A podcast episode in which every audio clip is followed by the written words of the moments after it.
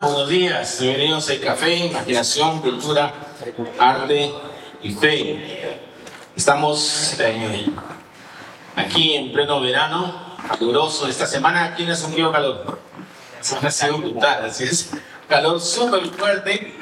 Entonces, algunos han movido a la playa, han dicho este fin de semana es un verano caluroso y estamos compartiendo durante todo este mes de febrero sobre distintas facetas de lo que significa la vida en comunidad. De paso, nuestros niños están entrando en el salón. También ahora tenemos un grupo de adolescentes, preadolescentes aquí en la sala el café también, así que estamos creciendo en ese sentido.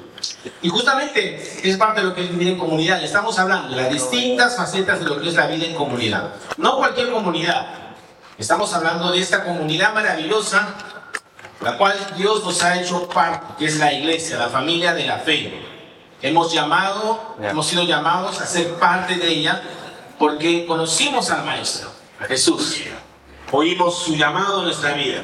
Oímos su voz diciéndonos, ven, sígueme.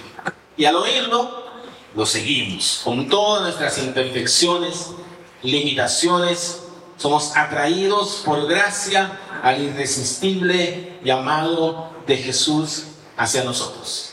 Y cuando le respondemos, cuando nos respondemos ese llamado, nos damos cuenta algo maravilloso.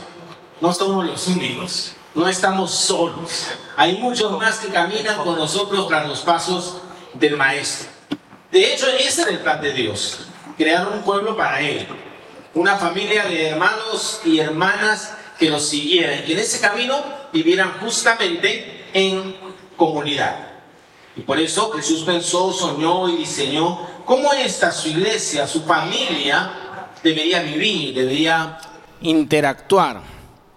Vimos como para entrar a esta serie la esencia de este compañerismo que tenemos con Dios y unos con otros, porque esta comunidad que tenemos, esta comunión que tenemos entre nosotros se basa en la comunión que tenemos con Dios. Y ahí vimos una palabra que era la palabra coinonía, tener en común acuerdo.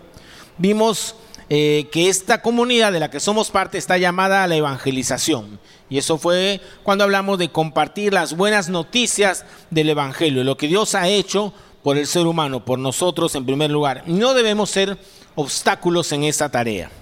Y luego vimos, la semana pasada, que la comunidad también es para servir y eh, servir a Dios. ¿Y cómo servimos a Dios? Sirviéndonos unos a otros y lo hacemos con alegría, no como una carga, no por culpa, sino alegres de saber que servimos a Dios sirviendo a los demás en la comunidad de fe. De diversas maneras y cada uno de acuerdo a su diseño particular. Y hoy hablaremos de otro rasgo de esta vida en comunidad, pero que siempre es un tema complejo y difícil. Estamos hablando de la comunidad como un grupo de personas que sabe dar, la comunidad que da, que encuentra gozo en el dar, así hemos llamado, el gozo de dar. Porque cuando hablamos de dar, obviamente el dar tiene que ver con la generosidad en general, es parte de la generosidad. Y esto podría ser materia de toda una, una serie. De hecho, hicimos eso hace algunos años, hablamos toda una serie, varias semanas hablamos sobre generosidad generosidad en nuestro tiempo, generosidad con nuestros talentos, generosidad con nuestra influencia, etc. Y todo eso es parte de este distintivo de la generosidad y de una comunidad que sabe dar. Pero les aviso que hoy hablaremos de un aspecto específico de dar. Dar financieramente. Es decir, vamos a hablar de dar dinero. Es la cosa se pone difícil. Por eso han faltado varios, ¿no? Les avisaron, no sé. No, mentira. Siempre el tema del dinero, las finanzas es un tema sensible y nos pone siempre a la expectativa, o incluso más que expectativa, creo que nos pone a la defensiva, por varios motivos. En primer lugar, por los abusos, por los abusos de ciertas organizaciones, congregaciones, en la forma, por ejemplo, de pedir dinero y en lo que hacen también con el dinero. Pero también es un tema sensible, no solo por eso, que ya es bastante, sino porque el dinero es, es peligroso y podemos estar siendo afectados por él. Hablaremos de eso en un instante. Para poder entender cómo la comunidad de fe es una comunidad que da de sus finanzas, debemos entender primero el concepto que está detrás. Y el concepto que está detrás es lo que llamamos la mayordomía. Ahora esta palabra mayordomía para nada es de uso común hoy en día, salvo que usted te pongas a ver una película de época, donde se ven esas grandes mansiones y entra el mayordomo. ¿no? Entonces ahí ya ah, mayordomo lo asociamos con eso, ¿no? Personas que están a cargo de la casa y de los asuntos. En todas las películas antiguas se ve que las grandes mansiones tenían a su mayordomo. Justamente la mayordomía tiene que ver con ser un administrador, un guardián, un gerente de cosas o aspectos que no nos pertenecen, que son de alguien más, pero que nos han sido confiados, entregados. Los que somos discípulos de Jesús entendemos claramente que Dios es dueño y soberano de todas las cosas. De hecho, Él es el creador de todas las cosas. Hay un principio que conocemos que está, un versículo que está en la Biblia. En el principio creó Dios los cielos y la tierra. Ya eso nos da la pauta. Y vemos que el hombre es puesto en la tierra desde el comienzo, desde el jardín de Edén, como un administrador o mayordomo de los recursos que Dios mismo acaba de crear. Le pertenecen a Dios. Mira cómo lo expresa de manera poética David en el Antiguo Testamento. Salmo 24, 1 y 2. Mira lo que dice. Salmo 24, 1 y 2 dice así. La tierra es del Señor y todo lo que hay en ella el mundo y todos sus habitantes le pertenecen. Pues Él echó los cimientos de la tierra sobre los mares y los estableció sobre las profundidades de los océanos. La tierra es del Señor y todo lo que hay en ella. Cuando pensamos en todo lo que hay en ella, está todos los recursos naturales, todo es del Señor. Ahora, este concepto de ser mayordomos puede y debe ser aplicado en diversas facetas de la vida, no solamente en la parte financiera. Somos mayordomos de nuestro tiempo, el tiempo que se nos da en la vida.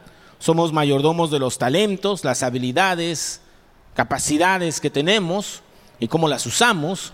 Somos mayordomos de la influencia que podemos llegar a tener. Somos mayordomos de los recursos materiales y financieros que están en nuestras manos. Entonces hablar de dar y hablar de dar financieramente esta generosidad financiera empieza por entender que no somos dueños de las finanzas que manejamos. Lo voy a decir porque yo sé que es un concepto difícil. No somos dueños de las finanzas que manejamos, aunque legalmente bajo los estándares humanos lo somos. Pero bajo el concepto divino somos más bien mayordomos, administradores de algo que no nos pertenece en términos estrictos, amplios desde la perspectiva de Dios. Todo, no un porcentaje, todo es de Dios. Ahora, no solamente nuestras finanzas, nuestras vidas enteras le pertenecen a Él. Por supuesto, esta comprensión de la vida y de ser mayordomos es parte vital de lo que significa ser un discípulo de Jesús. Ser un discípulo de Jesús implica esto. De hecho, muchas de las frases chocantes de Jesús tenían que ver justamente con ayudarnos a entender que Dios anhela nuestras vidas rendidas totalmente a Él. Que tenemos que llegar a entender que todo le pertenece a Él. El que quiera hallar su vida, la perderá. Y el que la pierda, la hallará. Ve y vende todo lo que tienes. Deja que los muertos entierren a sus muertos. En el fondo, muchas de estas frases de Jesús tienen que ver con hacernos entender quiénes somos nosotros, quién es Dios que todo es de Él y para Él. Y esto es reforzado no solamente por las enseñanzas de Jesús, sino cuando empiezas a ver las epístolas, las cartas de los apóstoles, ellos también hablan de estas cosas. Fíjate y abre tu Biblia o prende tu Biblia en Colosenses 1.16. Fíjese lo que dice, me encanta este pasaje. Porque en Él fueron creadas todas las cosas, tanto en los cielos como en la tierra, visibles e invisibles, ya sean tronos o dominios o poderes o autoridades, todo ha sido creado por medio de Él y para Él. Porque en Él fueron creadas todas las cosas, todo es de Él, todo es para Él. Ahora esto es difícil para cada uno de nosotros. ¿Por qué? Porque nuestra naturaleza es más bien inclinada a pensar que las cosas nos pertenecen a nosotros. Nos pertenecen. Nuestra tendencia natural es pensar que lo que tenemos nos lo hemos ganado. Son nuestras cosas. Pero recordemos que entramos en este mundo ¿cómo? ¿Con cosas? No, con las manos vacías. Y nos iremos de él con las manos vacías. Estamos en este mundo lleno de riquezas y posibilidades y maravillas y Dios en su gracia nos permite por un momento tener acceso a algunas, quisiéramos muchas a veces, ¿no? Algunas de las riquezas que Él ha creado. John Piper, un autor que algunos conocen, usa una ilustración muy interesante. Imagina que entras a una galería de arte, como nuestra galería, ¿no? La sala y café o cualquier otra galería que hay en Barranco o algún estas grandes galerías que hay en el país o en el mundo, ¿no? Y entras a una galería llena de cuadros hermosos, bellos, algunos muy costosos, grandes obras de arte de grandes artistas, y tú entras allí y lentamente, conforme vas avanzando por los pasillos de la galería, vas desmontando algunos cuadros. Lo sacas, lo pones bajo el brazo y sigues caminando. Y luego tomas otro cuadro y lo pones bajo tu brazo, sigues caminando. Tomas otro cuadro y sigues caminando. De pronto, ¿qué va a pasar? Un guardia de seguridad te ve y te dice, ¿qué está haciendo? Y tú le dices, me estoy volviendo coleccionista de arte. Y el de seguridad te va a decir, pues esos cuadros no son tuyos. Y tú le dices, sí, son míos. ¿No ve que los tengo bajo mi brazo? Son míos. Obviamente, esto nos puede parecer una conducta absurda, tonta. Sin embargo, es una buena ilustración de cómo vamos por la vida muchas veces recolectando y sin reconocer quién es el dueño final de todas las cosas. Y esa es una tendencia que tenemos. Pasamos por la vida pensando que todo es nuestro. Ahora, Jesús habló innumerables veces sobre el dinero. Dicen algunos que un tercio de sus parábolas tenían el tema financiero. Hablo del dinero más que de muchas otras cosas. ¿Y por qué tanto énfasis? Porque si no aprendemos a dar, a tener un concepto correcto de las finanzas y de las cosas materiales, caemos en un enorme peligro y es el volvernos esclavos del dinero. Si no tenemos un correcto concepto del dinero, nos volvemos esclavos del mismo. La mala mayordomía financiera nos esclaviza aquello que en primer momento teníamos que manejar, porque habíamos dicho que somos simplemente administradores y mayordomos. Es por esto que la Biblia menciona tanto el tema financiero, porque en última instancia esto puede afectar nuestro corazón, nuestras vidas tremendamente. Por ejemplo, Jesús hablando en Mateo 6, miren lo que dice, no acumulen ustedes tesoros en la tierra, donde la polilla y el óxido corroen y donde los ladrones minan y hurtan por el contrario, acumulen tesoros en el cielo donde ni la polilla ni el óxido corroen y donde los ladrones no minan ni hurtan. Pues donde está tu tesoro, allí estará también, ¿qué cosa? Tu corazón. ¿Dónde está el problema? ¿En ahorrar? Claro que no. Aquí vemos un mal administrador que en vez de hacer un uso sabio de los recursos que Dios le ha dado, los acumula insensatamente, los ambiciona y guarda. ¿Y qué sucede? Su corazón se compromete. Porque donde está tu tesoro, allí estará también tu corazón. Y unos pocos momentos después Jesús dice esta famosa frase, muy conocida.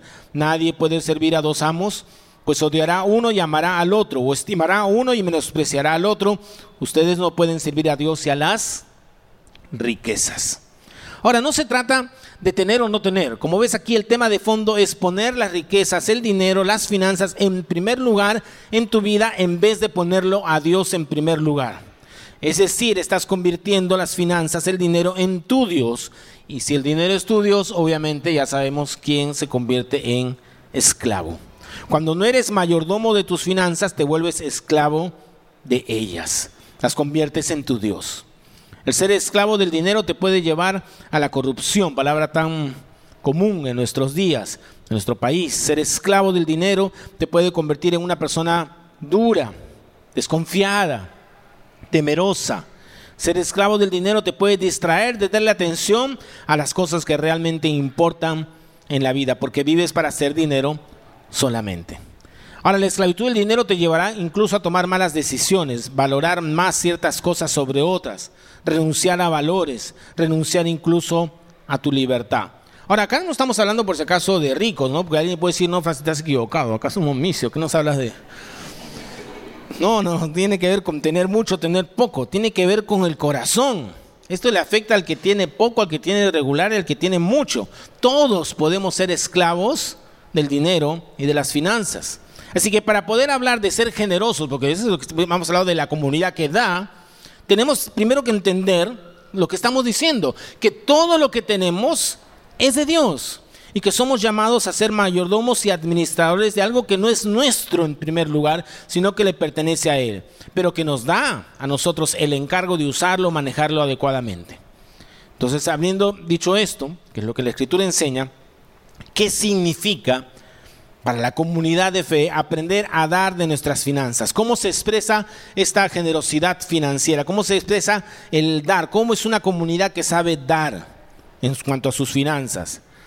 Permítanme hablar de varios ámbitos en los cuales los que somos parte de esta comunidad debemos ser generosos, debemos aprender a dar. Ya lo hemos compartido hace algunos años, pero vamos a repetir algunos principios porque siempre vale la pena recordar esos temas. En primer lugar, porque le hemos dicho este tema, el gozo de dar, la alegría de dar. Ahora, el gozo de dar, en primer lugar, empieza en casa. Vamos a empezar por lo más básico. Puede parecer súper obvio, pero si eres para ser un buen mayordomo de las finanzas y el dar, eso debe empezar siempre en nuestras familias. El apóstol Pablo le da distintas instrucciones a Timoteo y hay una que es muy fuerte. Está en 1 Timoteo 5.8. No sé si la has visto alguna vez. Dice, el que no provee para los suyos y sobre todo para los de su propia casa, ha negado la fe y es peor que un incrédulo. Es bien fuerte, ¿no? El que no provee para los suyos y sobre todo para los de su propia casa, ha negado la fe y es peor que un incrédulo. Así que como discípulos no hay lugar pues para la vagancia, no hay lugar para el egoísmo, no hay lugar para gastos superfluos y vanidosos en perjuicio de nuestras familias. No estoy diciendo que no se dé un gusto, pequeñas libertades de tener algo que desean, si pueden hacerlo, pero endeudarse, por ejemplo, por esas cosas o negarle la provisión a la familia por otros gastos es falta de generosidad, es no saber dar a nuestra propia familia, es ser malos mayordomos. Así que el dar empieza en casa, dar a nuestros hijos, incluso a nuestros padres, cuando también ya no pueden trabajar y necesitan nuestra ayuda. Hay que aprender a dar desde casa. Obviamente, yo sé que este pasaje es muy fuerte, ¿no? El, que no provee para su familia es como un incrédulo. Estamos hablando de la actitud, porque obviamente si una persona pierde el trabajo, más bien ahí necesita que le ayudemos, esperemos que eso sea una situación no permanente. Así que ya ha habido casos de creyentes, fieles, trabajadores que por distintas circunstancias no han podido trabajar una temporada, no vayan a sentirse que en ese momento son incrédulos o no cristianos. Obviamente es una circunstancia de fuerza mayor por salud o cualquier otra situación. Entonces lo primero, el dar empieza en en casa. El gozo de dar empieza en casa. Hay que proveer a los nuestros. Número dos, el gozo de dar de los que somos miembros de esta comunidad también se debe extender a los pobres y necesitados. Todos tenemos necesidades. Todos pasamos a veces dificultades económicas. Pero ya sabemos, siempre habrá alguien más necesitado que nosotros. Siempre podremos de alguna manera pequeña o más grande ayudar a quien pasa necesidad. Siempre. Siempre va a haber alguien. Ahora, ¿cómo podemos hacerlo? Hay muchas maneras de aprender a dar. Quienes somos parte de esta comunidad de fe podemos dar, por ejemplo, de manera personal. Es la más cercana y práctica, pero también es la más peligrosa. Porque cuando tú das directamente, personalmente a alguien necesidad, es directo, es inmediato, pero ya saben cómo es nuestra sociedad. Nos pueden estafar, engañar, timar, sorprender, etcétera, etcétera. Si yo contara cada historia de cómo me han visto la cara en eso, se empiezan a reír. ¿no? no te diste cuenta que te estaba... Bueno, así pasa, pues es el riesgo cuando das a alguien directamente. Pero aún así, con todo y eso, vale la pena ayudar al necesitado cuando es posible. Ser sabios al hacerlo, tampoco no dejarnos sorprender, pero al mismo tiempo no perder la sensibilidad frente al necesitado. A veces puede ser alguien cerca a nosotros o un desconocido. La idea es ayudar a alguien en medio de sus necesidades y hacerlo por medio de lo que tenemos, de nuestras finanzas, sea comprándole algo que necesiten o en algunos casos dándoles el dinero si consideramos que es sabio el hacerlo, porque esa es la manera más riesgosa. ¿Qué dice la palabra? Proverbios 19, 17. Si ayudas al pobre, le prestas al Señor y Él te lo pagará. Si ayudas al pobre, le prestas al Señor. Entonces ese se le ayuda el dar directamente. Pero también podemos dar, aprender a dar, por medio de organizaciones de ayuda o iniciativas bien organizadas de ayuda al prójimo. Y es bueno conocer organizaciones que ayudan a los necesitados y lo hacen de manera eficiente, honesta y poder colaborar con ellos por medio de donaciones, colectas, de distintas formas que los ayuden a cumplir sus metas que son de ayuda a los más necesitados, por ejemplo, en ámbitos de salud, eh, es una manera, o educación, vivienda y muchas áreas más. Por ejemplo, tenemos a Compassion, es una organización que ayuda a los niños, Fundación contra el Hambre, y hay tantas otras que hacen trabajo social y lo hacen de manera eficiente. Ahora, no pienso que sea incorrecto que un creyente que es parte de una comunidad de fe use parte de sus recursos para estas organizaciones que están formalmente, legalmente establecidas. Hay que sentirnos en libertad, siéntanse en libertad y deberíamos todos de alguna manera tratar de hacerlo, eh, sea con estas que hemos mencionado u otras que tú conozcas. Muchas veces en las comunidades de fe, hay que ser honestos, en las iglesias, al menos la experiencia que yo he tenido acá en el Perú, otros países no tanto, pero aquí en el Perú, pocas veces se habla de estas organizaciones en nuestras iglesias locales. ¿Por qué? Porque se piensa que solo la iglesia tiene que recibir el dinero. Y cuando un cristiano le da directamente a estas organizaciones, no, que no le dé porque va a dejar de dar a la iglesia. Entonces mejor todo para la iglesia. ¿no? Creo que es una manera incorrecta de ver las cosas. Hay organizaciones serias y que merecen ser ayudadas y necesitan ser ayudadas para llevar a cabo sus trabajos. Obviamente hay que saber conocerlas, hay que identificarlas, que son serias, formales, ¿no? y que trabajan bien. Entonces, podemos, ¿cómo dar? Dar directamente. Podemos dar a través de eh, organizaciones que hacen distintas formas de ayuda. Pero también podemos dar por medio de la iglesia, por supuesto. La iglesia también debe sumarse a estas iniciativas sociales de ayuda al prójimo. Yo no creo que los aportes que reciben las iglesias deben dedicarse exclusivamente a gastos internos, sino que también lo que recibe una congregación, lo que da sus miembros o las personas que son parte de esa familia de fe, debe ser también para ayudar a los necesitados, los que están dentro de la misma comunidad como los, los que están fuera de ella. Y así que yo creo que una comunidad de fe, una verdadera comunidad de fe, debe estar lista a atender necesidades urgentes y estar lista a dar de sus finanzas para ello. Ahora, incluso una iglesia misma, una comunidad de fe como el café, por ejemplo, podríamos identificar una organización que está haciendo algo por el ayuda al prójimo y derivar parte de nuestros recursos para ayudar a esa organización. También es otra manera de hacerlo. En otros casos, organizar esfuerzos propios de ayuda a los necesitados. O como nos gusta hacernos a nosotros, escuchar las iniciativas que algunos de ustedes tienen y apoyarlas. Porque varios de ustedes han tenido una iniciativa de conciencia social, de ayuda al prójimo en algún momento y nos vienen, nos cuentan, estoy en una olla común o voy a hacer tal programa y cómo podemos, como y café, ayudarte y proveer para eso. Estamos hablando de vivir en comunidad. Y justamente eso es una forma en cómo podemos nosotros como comunidad canalizar el dar en ayuda al prójimo. Mire este pasaje muy interesante, Romanos 15, 25 al 26, para que vea que esto no es ajeno a la práctica de la comunidad de fe desde, desde el libro de los Hechos. Romanos 15, 25, 26.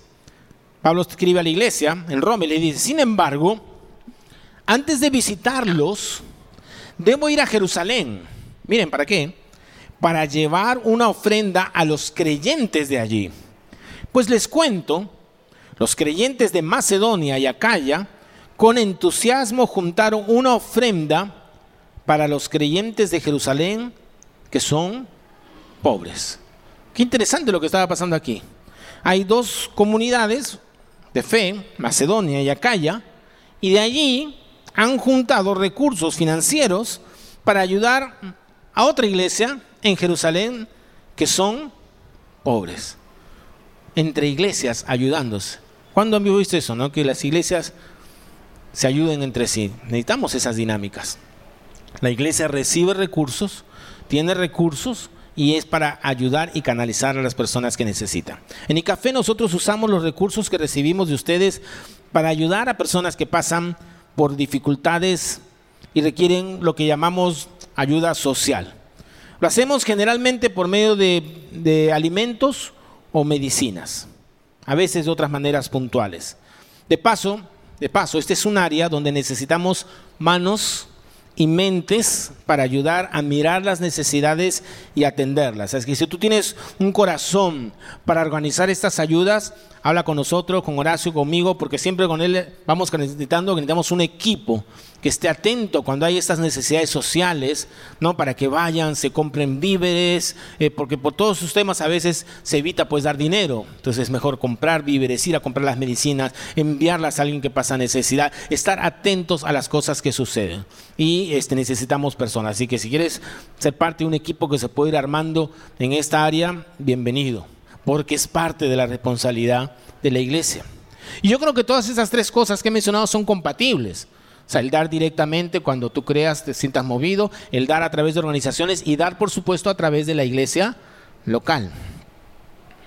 Entonces, damos, primero dijimos, en el contexto de nuestras familias. Ahí aprendemos a dar. Y debemos dar, debemos proveer. Debemos dar para las personas que pasan necesidad. Y la tercera, que quiero enfocarme ahora, es dar y el gozo que hay en dar para el avance del reino de Dios. El gozo de dar implica dar para el avance del reino de Dios. ¿Cómo es esto? Llegamos a la parte más conflictiva del asunto. Es la parte más conflictiva cuando hablamos de la generosidad financiera, del dar. Y digo que es conflictiva porque desafortunadamente se han conocido muchos escándalos, noticias de organizaciones religiosas, iglesias, digámoslo directamente, que han hecho mal uso de los fondos que las personas dan. O pastores, líderes, que se han enriquecido por medio de las ofrendas de las personas que asisten a sus congregaciones. Incluso ha llegado a haber toda una justificación distorsionada, pseudo teológica, para sustentar algunos estilos de vida totalmente extravagantes, con el argumento ¿no? de que el siervo de Dios es digno de esas cosas y de vivir una vida próspera. Cosas por el estilo que no están para nada sostenidas por la Biblia, por la palabra de Dios. Es algo más bien totalmente contrario a las escrituras. Esta figura de un pastor o pastores o líderes que se enriquecen por medio del Evangelio. Ahora, pero esto no es nuevo. Porque uno ve decir, uy, sí, pues los tiempos de ahora. No, esto no es nuevo. Jesús cuando diseñó la iglesia sabía que esto podía ocurrir. ¿Cómo sabía Jesús eso? Porque Jesús sabe que la iglesia, esta comunidad de fe, la está confiando a seres humanos falibles, caídos, vasijas de barro. Desafortunadamente aparecen estos excesos. Miren, para que se den cuenta que es lo real de esto, hay varias advertencias en las escrituras. 1 Pedro 5.2. Mira, es fuerte esto. Cuiden como pastores el rebaño de Dios que está a su cargo, hablándole a los líderes de la iglesia. No por obligación ni por ambición de dinero, sino con afán de servir como Dios quiere ¿Por qué se menciona esto? Porque no había nadie con ambición de dinero. Estamos hablando de la iglesia del primer siglo. ¿ah? Todo lo que decimos que avivamiento, primer siglo, maravilla, hay que regresar a la iglesia primitiva. Y Pedro está diciendo, cuidadito con la ambición del dinero. No está hablando de algo abstracto. Otro pasaje más, ya, Antiguo Testamento, Ezequiel 34.2. Ay de ustedes los pastores de Israel que solo cuidan de sí mismos. ¿Acaso no son los pastores los que deben cuidar de los rebaños? Ustedes se comen lo mejor, se visten con la lana, degüellan a las ovejas más engordadas, pero no cuidan de las ovejas.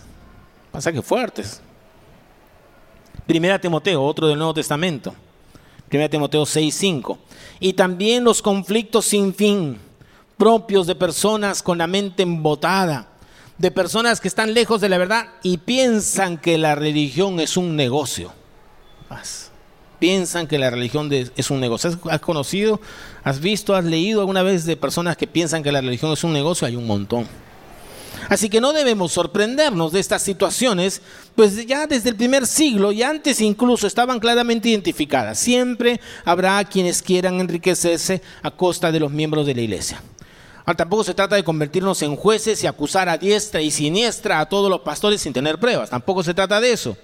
El problema es que frente a estos escándalos tan propios de la naturaleza corrompida del ser humano, los cristianos deciden que lo más práctico es no dar aportes a la iglesia. Entonces así ya no pasa nada. Entonces no doy nada. El problema con este pensamiento tiene que ver con una mala comprensión de qué es la iglesia. La iglesia, la eclesía, somos todos. Y lo que hacemos al aportar económicamente en ella es ser parte del avance del reino de Dios en la tierra. Podemos ver de manera constante en las escrituras cómo Dios habla de colaborar con la obra de Dios. Fíjate, 2 Corintios 9:7. Cada uno debe decidir en su corazón cuánto dar. Y no den de mala gana ni bajo presión, porque Dios ama a la persona que da con alegría. Cada uno debe decidir en su corazón cuánto dar y no den de mala gana ni bajo presión, porque Dios ama a las personas que da con alegría. Ahora escúchame, el Evangelio es gratis para todos. Debe ser siempre así, pero es muy costoso para el que lo presenta. El Evangelio es gratis, pero es costoso para el que lo presenta. Jesús vino a esta tierra a darnos salvación de manera gratuita. Es gratis, es un regalo. Pero a Él le costó su vida. A Él le costó su sangre. De la misma manera, ahora nosotros estamos llamados a llevar el Evangelio, las buenas noticias a muchas personas, como lo vimos hace un par de semanas. Las buenas noticias de la esperanza, del amor de Dios, de la gracia. Es un gran mensaje. Nadie debe pagar por su salvación. Es gratis. Es solo por la fe en lo que hizo Jesús por nosotros en la cruz. Pero a nosotros, todos nosotros, tú y yo, quienes anunciamos este mensaje, nos va a costar. Nos va a costar tiempo, nos va a costar energías, nos va a costar recursos y claro está, también nos va a costar dinero. Y por eso es que la iglesia aporta para el avance de la obra de Dios. Y tenemos que ser generosos en la manera en que damos y hacerlo con alegría, dice allí la palabra. La generosidad que mostremos dando para la obra de Dios por medio de la eclesía tiene mucho que ver con entender cuánto hemos recibido nosotros de gracia y cuánto debemos dar para, siendo instrumentos en las manos de Dios, otros puedan escuchar. Y como dije antes, creo que el uso de los recursos que la iglesia recibe se debe usar de distintas formas, gastos internos propios del funcionamiento de la comunidad de fe, pero también en las acciones sociales de ayuda a los necesitados, entre nosotros e incluso más allá. Y vamos a hablar un instante de nosotros aquí en iCafé. Después lo editamos ahí en el video. Permítanme ser prácticos. Casi todos saben del sueño y la visión que compartimos en llevar el Evangelio, estas buenas noticias al mundo del arte, la cultura, la fe, de, a los intelectuales, profesionales, estudiantes, toda, toda persona que quiera oír estas buenas noticias. No hacemos exclusiones. Aquí nadie va a decir que le hemos hecho una prueba de a ver qué tocas, qué cantas, qué tan artista eres. No, no, no hay prueba. Tenemos ese nombre, es nuestro énfasis, el llevar el Evangelio al mundo del arte, la cultura, pero es abierto para todos. Y esto, todo esto que se ha llevado a cabo y que se sigue llevando a cabo, solo es posible porque todos compartimos no solamente una visión, sino también el compromiso de aportar para que esto suceda. Y, lo primero es que para aquellos que no han estado tal vez desde el inicio de, de ICAFE, queremos contarles un poquito, así chiquito, de, de cómo fue, cómo hasta aquí se ha llevado a cabo las cosas. Y ha sido, escuchen bien, milagro tras milagro. Empezamos este sueño de comunidad sin un sol, sin un centavo. No teníamos ningún recurso financiero, ningún financista, ninguna iglesia, ninguna organización o mecenas que nos apoyara financieramente. No había nada de dinero. Solamente había mucha ilusión en empezar y la certeza de saber que Dios proveería todas las cosas. Y así ha sido. Desde el inicio nos hemos sorprendido de la generosidad de todos los que somos parte de Café y poco a poco se han ido cubriendo gastos. Obviamente con el tiempo los gastos van creciendo. Hace poco alguien me preguntó, ¿y cómo financian todo lo que hacen?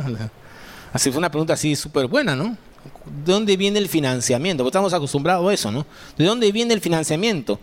Y la respuesta fue muy sencilla. Bueno, el financiamiento para todo lo que hacemos viene de los aportes voluntarios que todos los que somos parte de Café damos constantemente. Y en eso, claro, viendo la pregunta, pero si nunca piden plata, mesa? si nunca piden dinero. A veces hasta nos olvidamos de mencionar que hay una cajita para las ofrendas, ¿no? No piden. Porque una de las cosas que queremos evitar aquí en Icafé es que las personas que nos visitan, y si estás por primera vez, no queremos que piensen que nosotros estamos detrás de tu dinero. Queremos evitar que las personas que llegan piensen que lo único que queremos nosotros es el dinero. Pedir y pedir. Y entonces parece que eso se convierte en lo más importante. No queremos dar esa impresión. Pero quienes llamamos a Café nuestra familia, nuestro hogar, obviamente entendemos por todo esto que estamos viendo en las escrituras, que debemos aportar, ofrendar, dar y ser generosos. ¿Para qué? Para que podamos seguir llevando el mensaje a muchas personas. Ojo, nunca les vamos a llamar para pedirles dinero. Te llaman por teléfono, ¿qué tal? Oye, no te olvides que tiene que... No, jamás vamos a hacer eso, no es la manera de ser de café. Tampoco haremos jamás un énfasis exagerado o generaremos presión para que den. Pero tampoco podemos evitar enseñar lo que enseña la palabra de Dios al respecto. Por eso, aunque no hablamos de estas cosas a cada instante, y creo que no hablamos de esto desde hace tres años, cada cierto tiempo recordamos lo que Dios enseña sobre el dar a la obra de Dios, porque es parte de nuestra responsabilidad enseñar todos los temas. Pues no es que vas a venir el próximo año, posiblemente no vuelvas a escuchar este tema. Entonces, porque no lo hablamos a cada rato, pero es parte de lo que en la Biblia se llama el consejo de Dios. Tenemos que enseñar todas las cosas. Por ejemplo, el lugar de reunión. Ha sido maravilloso, ¿no? A ver la historia así chiquita. Empezamos aquí en Barranco, en una casa prestada, no gastamos un sol máximo, gratis. Después de tres reuniones ya no entrábamos, ¿no? Porque era una sala, ¿no? Entonces, de amigos nuestros, ¿no? Vicky y Pepe Giles, buenos amigos, ya usa mi casa. Pero no entramos, pues, después de dos, tres reuniones, ¿no? Y entonces, otro amigo que tenía una iglesia que parece que es una casa que no tiene look de iglesia en San Isidro. Entonces nos fuimos de Barranco con el dolor, pero bueno, necesitamos un sitio donde reunirnos. Vengan, no hay problema. ¿Cuánto nos va a costar eso? Lo que tengan ofrenda, le dicen, ¿no? En el mundo evangélico, ¿no? Ya, empezamos, juntamos a lo que podíamos, tenemos esto, está bien, sí. Y eso donde salía de lo que empezamos a dar nosotros en las reuniones, ¿no? Así igual, silenciosamente. Seis meses después, eh, un amigo, pastor de una iglesia china en la avenida Aviación. ¿Cuántos estuvieron en la iglesia china ahí, no? Símbolo chino por todos lados. Entonces, este, igual, nos ofreció su lugar, tampoco alquilado. Ya nos pidieron una ofrenda, y sí ya nos pidieron un poquito más, ¿no? Pero no era un alquiler, no era un alquiler comercial, simplemente era dar una cantidad para los gastos, qué sé yo, la luz, corriente, todo, ¿no? Y ahí estuvimos una buena temporada. Cuando terminó esa temporada, obviamente igual, con la misma dinámica, la iglesia seguía dando de manera voluntaria, sin ninguna presión, dijimos ya vamos a Barranco. Bueno, no dijimos, en verdad nos sacaron del otro sitio, ¿no? O sea, nos dijeron ya tienen que salir en tres meses. Cada vez que nos han dicho tienen que salir, ha sido para bien, ¿no? Por eso, si alguna vez nos dicen tienen que salir, ya, tranquilo, va a ser algo bueno. No nos ha pasado nada malo hasta ahora, gracias a Dios. Dios ha estado delante. Entonces nos dijeron tienen que salir de allí, buscar, buscar, buscar, y encontramos este lugar antes de la pandemia. Y lo alquilamos. Pero primera vez, eso fue la primera vez que hicimos un contrato. Entonces, imagínense, o sea, de gratis, prestado dando una cosa simbólica, prestado dando una ofrenda, ¿no? Y ahí dimos el salto aquí alquilar por primera vez. Si solamente alquilábamos este, no, primero alquilamos el salón de allá, que nos cobran X cantidad de dinero. Y crecimos un poquito más, oye, vamos a arriesgarnos a alquilar este salón. Y alquilamos este salón. Teníamos el deseo de tener ese salón, pero nos querían cobrar mucho dinero. Y solamente nos quedamos aquí, y entonces vino la pandemia. Y entonces alquilamos una cuenta de Zoom. ¿no? entonces porque tuvimos que ir a Zoom, a redes sociales, ¿no? Y ahí hacer milagros y ahí estuvimos todos este, online durante casi dos años. Y cuando terminó la pandemia, otra vez vamos a alquilar. Y una de las cosas maravillosas que pasó, estamos hablando de plata y después va a haber tiempo de preguntas. Es de la parte final, es la parte como familia. Este, cuando empezó la pandemia, mis amigos, pastores de otras iglesias, estaban desesperados. Pobrecito, yo lo vi sufrir mucho. ¿Por qué? porque cada culto, yo no entiendo, no, es crítica, pero solamente estamos analizando nomás. Hacían su prédica, lindo, edificante, y después de la prédica venía la mini prédica, le llamo yo. La mini prédica para las ofrendas. Hermano, tiene que dar, ¿no? Todos los domingos. Ah, Ponte tu mano en el corazón. No, dicen así, pero sacan versículos y 10 minutos más para la ofrenda, se pasa la canasta, con unas arengas, todo bíblico, o sea, no digo que no sea cierto todo lo que decía, pero tenían que hacer eso toda la semana, era como una tradición, levantar las ofrendas así, pasarla, y otros métodos más que tenían. De pronto no habían reuniones presenciales. ¿Qué cree que pasó? La gente no daba, pues, porque no le estaban dando el... Si no iba el domingo y no me estaban diciendo, recordando que tenía que dar, no daba. Y mis amigos pastores estaban desesperados, pues, porque no... los ingresos de las iglesias bajaron un montón. Un milagro ocurrió en el café. Un milagro. Dejamos de reunirnos, todos seguían dando igual. Obviamente algunos perdieron el trabajo, y entonces a esos empezamos a darle nosotros, con lo que daba. Fue una cosa maravillosa. O sea, los ingresos no bajaron, aumentaron un poco. Sin reuniones. Y encima, como no estábamos pagando alquiler, porque estamos alquilando, no tenemos que pagar alquiler, empezamos a hacer mucha ayuda social. Así que el tiempo de pandemia fue una bendición. Poder ayudar al prójimo. Algunos que pidieron el trabajo, no te ayudamos, mándanos canasta. O sea, fue una bendición. No tuvimos crisis económica, por la gracia de Dios. Y cuando ya terminó la reactivación, alquilamos el Mocha Graña, más plata, ya costaba más caro de lo que pagábamos aquí cuando antes de la pandemia, por fe. Y el Señor nos proveyó. Y luego se volvió a abrir esta oportunidad de venir aquí, que también es cada vez, o sea, cada vez nos cobran más, ¿no? Normal, pues, ¿no? Es, así pasa, ¿no? Pero, pero, y no hemos tenido necesidad de, de, hacer grandes presiones, hay que dar, porque necesita Dios ha sido fiel a través de lo que dan las personas, ustedes, ¿no? Y sin contar otros gastos que Dios ha provisto, mantenimiento, equipos. Me acuerdo cuando empezamos el café, todo era prestado, ¿no? La, guitarra de Alegro, el equipo el músico, este, Marquito Pablo traía su guitarra eléctrica con su amplificador, todo el mundo traía lo que tenía, ¿no? Entonces todo el mundo ponía, los músicos venían con sus instrumentos en la espalda, todo era prestado, ¿no? Entonces, una bendición poco a poco me estoy comprando nuestros equipitos, nuestros instrumentos, nuestro aparato. Todavía tenemos cosas prestadas, ¿no? Pero vamos comprando. los niños que necesitan materiales, cables, eh, proyectos puntuales que tenemos. Y luego las actividades culturales que llevamos a cabo. Incluso ahora, por ejemplo, se han visto alguien en mi Facebook, estamos en plena búsqueda de un conserje que quiera trabajar todo el día el domingo ayudando en la entrada, porque ahora tenemos este sitio hermoso desde las 9 de la mañana hasta las 8 de la noche. Y hasta ahora yo he estado de conserje todos los domingos, ¿no? Yo vengo primerito y me voy último, ¿no? Entonces, yo, a mí me encanta, ¿no? Pero ya, ya no jalo. Pues. Entonces, este, entonces estamos buscando un conserje y a un conserje hay que pagarle, pues, ¿no? Entonces tenemos a alguien, si conocen a alguien de confianza, tenemos a alguien que esté desde las 9 de la mañana hasta las 8 de la noche abriendo la puerta, cuidando, ayudando, ¿no? Entonces todo lo que hay que hacer, ¿no? Y así, hay que gastos de mantenimiento. El otro día, perdón Jaime que voy a contar esto. Jaime se sentó en la silla, afuera esas sillas bonitas, y se sacó la mure, ¿no? Se cayó la silla, se rompió. Perdóname que me reí mucho, Jaime. No voy a repetir lo que dijiste cuando, cuando te caíste. Pero ahora hay que arreglar la silla, pues, ¿no? Entonces coge al carpintero y arreglar la silla. Esa es la vida de la iglesia, ¿no? Hay gastos que aparecen, ¿no? Y finalmente en este eh, paréntesis que estamos haciendo de cómo trabajamos el tema de las finanzas en el café, eh, permítanme recordar algunos principios que hemos mencionado antes, de cómo el Señor nos ha guiado, nos ha dado la convicción de cómo manejar la parte financiera.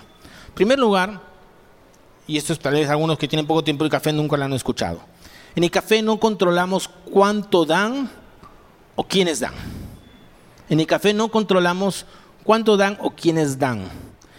Si alguien desea dar, y tenemos un sobre con su nombre y apellido y poner la cantidad, tienen toda la libertad. Hay unos que son muy metódicos, ¿no? Le gusta tener así un Excel de todo su... Fui, a la bodega Excel, ¿no? Ya, entonces dan su nombre, tienen un control excelente. Hay gente así, ¿no? Entonces lleven el control. Entonces, pero no es obligatorio. O sea, alguien puede dar anónimamente y no pasa nada. No estamos controlando. Es más, algo más que tienen que saber, yo he pedido expresamente a nuestro equipo que tenemos la parte financiera, yo nunca quiero saber ni ser informado de quiénes dan o cuánto dan. Así que si tú eres de los que ponen nombre para dar, yo nunca me voy a enterar que estás dando y nunca me voy a enterar de cuánto estás dando. Así que si mañana das 10 mil dólares, lo siento, no voy a enterarme, ¿no? Pero es bueno que des 10 mil dólares. No necesito saberlo, no quiero saberlo. Entonces, este, y no, no tengo esos datos, pero sí, claro, tengo datos de lo que están dando. Otra cosa más importante, van a tipo de preguntas, no se preocupen. Y esta es una pregunta que la estoy anticipando. El diezmo, ¿no? El diezmo. Como café no estamos en contra del diezmo como tal, que es que el concepto del diezmo es dar sistemáticamente un porcentaje de tus ingresos que recibes. Pero creo y creemos que bajo el Nuevo Testamento estamos con un estándar superior y tenemos muchos mayores privilegios. Es decir, en el Nuevo Testamento no se trata de dar una cantidad de manera legal, sino que incluso si no la cumples, si no das esa cantidad exacta, te van a caer todas las maldiciones del cielo. Y te sacan algunos pasajes del Antiguo Testamento, ¿no? Maldito soy con maldito. No, no creemos eso, sino que hay que darle al Señor conforme lo que hemos recibido. Y el 10% fue durante el Antiguo Testamento, incluso los estudiosos dicen que no daban 10, daban mucho más. Daban mucho más. Era otro tipo de sistema y si alguien hoy en día quiere dar 10% es un buen punto de partida si así lo deseas. Pero el dar para el Nuevo Testamento tiene que ser fruto de un corazón generoso, no de una ley. Tiene que ser fruto de un corazón agradecido por todo lo que Dios nos ha dado y parte de la comprensión de que es nuestra responsabilidad como comunidad de fe.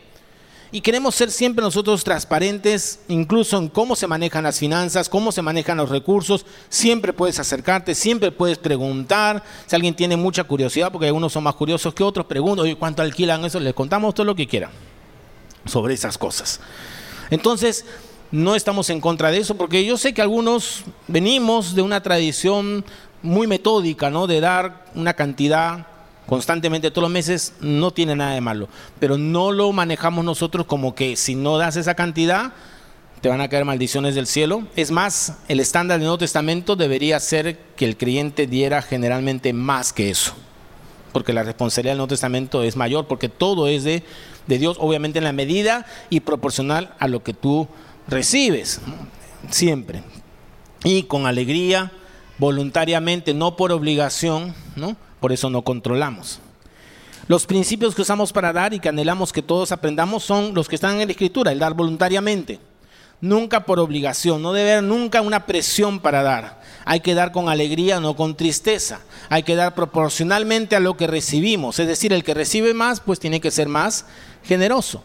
La escritura también nos muestra que se debe dar con constancia. Cada vez que se reúnan, se paren, dice. ¿no? Dar con regularidad. ¿Por qué? Porque las necesidades del mover de Dios, de la obra de Dios, son regulares, son constantes. Y la obra debe continuar, no debe detenerse. Y en todo lo que hacemos con el tema de finanzas y damos como comunidad de fe, confiados en que Dios va a proveer cada día para el avance de su reino.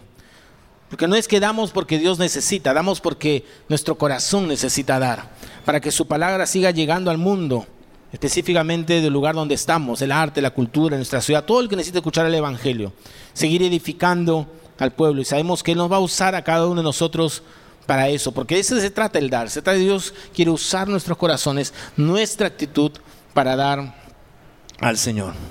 Vamos a orar y luego vamos a entrar a las preguntas porque sé que van a haber algunas en este tema. Vamos a orar. Señor, te damos gracias en primer lugar porque una vez más nos damos cuenta todo lo que tú has dado, Señor. Tú eres un Dios generoso, diste a tu propio Hijo, cosa que va más allá de nuestra comprensión, de nuestro entendimiento. Lo diste todo por amor, para alcanzarnos, Señor. Y ahora cuando nosotros vemos nuestras vidas nos damos cuenta que somos como ese personaje, Señor, de, de esa serie de niños que pensamos que todo es nuestro. Perdónanos, Señor, por perder la perspectiva y olvidarnos que todo lo que tenemos viene de ti, ha venido de ti y es tuyo finalmente. Permítenos entender que somos mayordomos, Señor, para poder aprender a dar en nuestras familias, proveer, Señor, fielmente en los lugares donde tú nos has puesto en nuestros hogares, dar a aquellos que necesitan y que están pasando situaciones difíciles, Señor, pero también dar para el avance de tu obra. Porque, Señor, tu evangelio, esas buenas noticias no deben quedarse en nosotros, tenemos que llevarlas, Señor, y todo lo que hacemos distintas maneras son formas de hacer eso, pero todas, Señor, tienen costos y gracias porque tú has puesto corazón generoso en cada uno de nosotros para dar responsablemente y poder hacerlo para que tu obra avance. Gracias, Señor, porque podemos dar testimonio de que desde el inicio de Café tú has provisto fielmente, sin que tengamos jamás, por la gracia tuya, que presionar, que controlar, que exagerar en el pedido del dinero, que, que hacer un énfasis desmedido en esto. Todo es tuyo, Señor. Simplemente queremos que nos uses para dar y para hacer las cosas que tenemos que hacer. Gracias, Señor. Toca nuestros corazones, porque sabemos que al final el gran problema en el tema de dar son nuestros corazones, Señor. Nuestros corazones que a veces están en una sintonía diferente. Líbranos, Señor, de volvernos esclavos de las cosas materiales, sino buenos mayordomos. Y sabemos que tú vas a seguir confiándonos lo necesario. Sabemos que hay necesidad también entre nosotros. Permítenos estar atentos, Señor, para suplir entre nosotros las necesidades que tenemos y ayudarnos, Señor, como familia, como comunidad de fe. Y no eh, estar, Señor, eh, eh, sin conocer las cosas que están pasando entre nosotros. Ayúdanos, Señor. Aquí estamos. Todo te pertenece, todo es para ti, todo es tuyo, Señor. En el nombre de Jesús. Amén. Amén.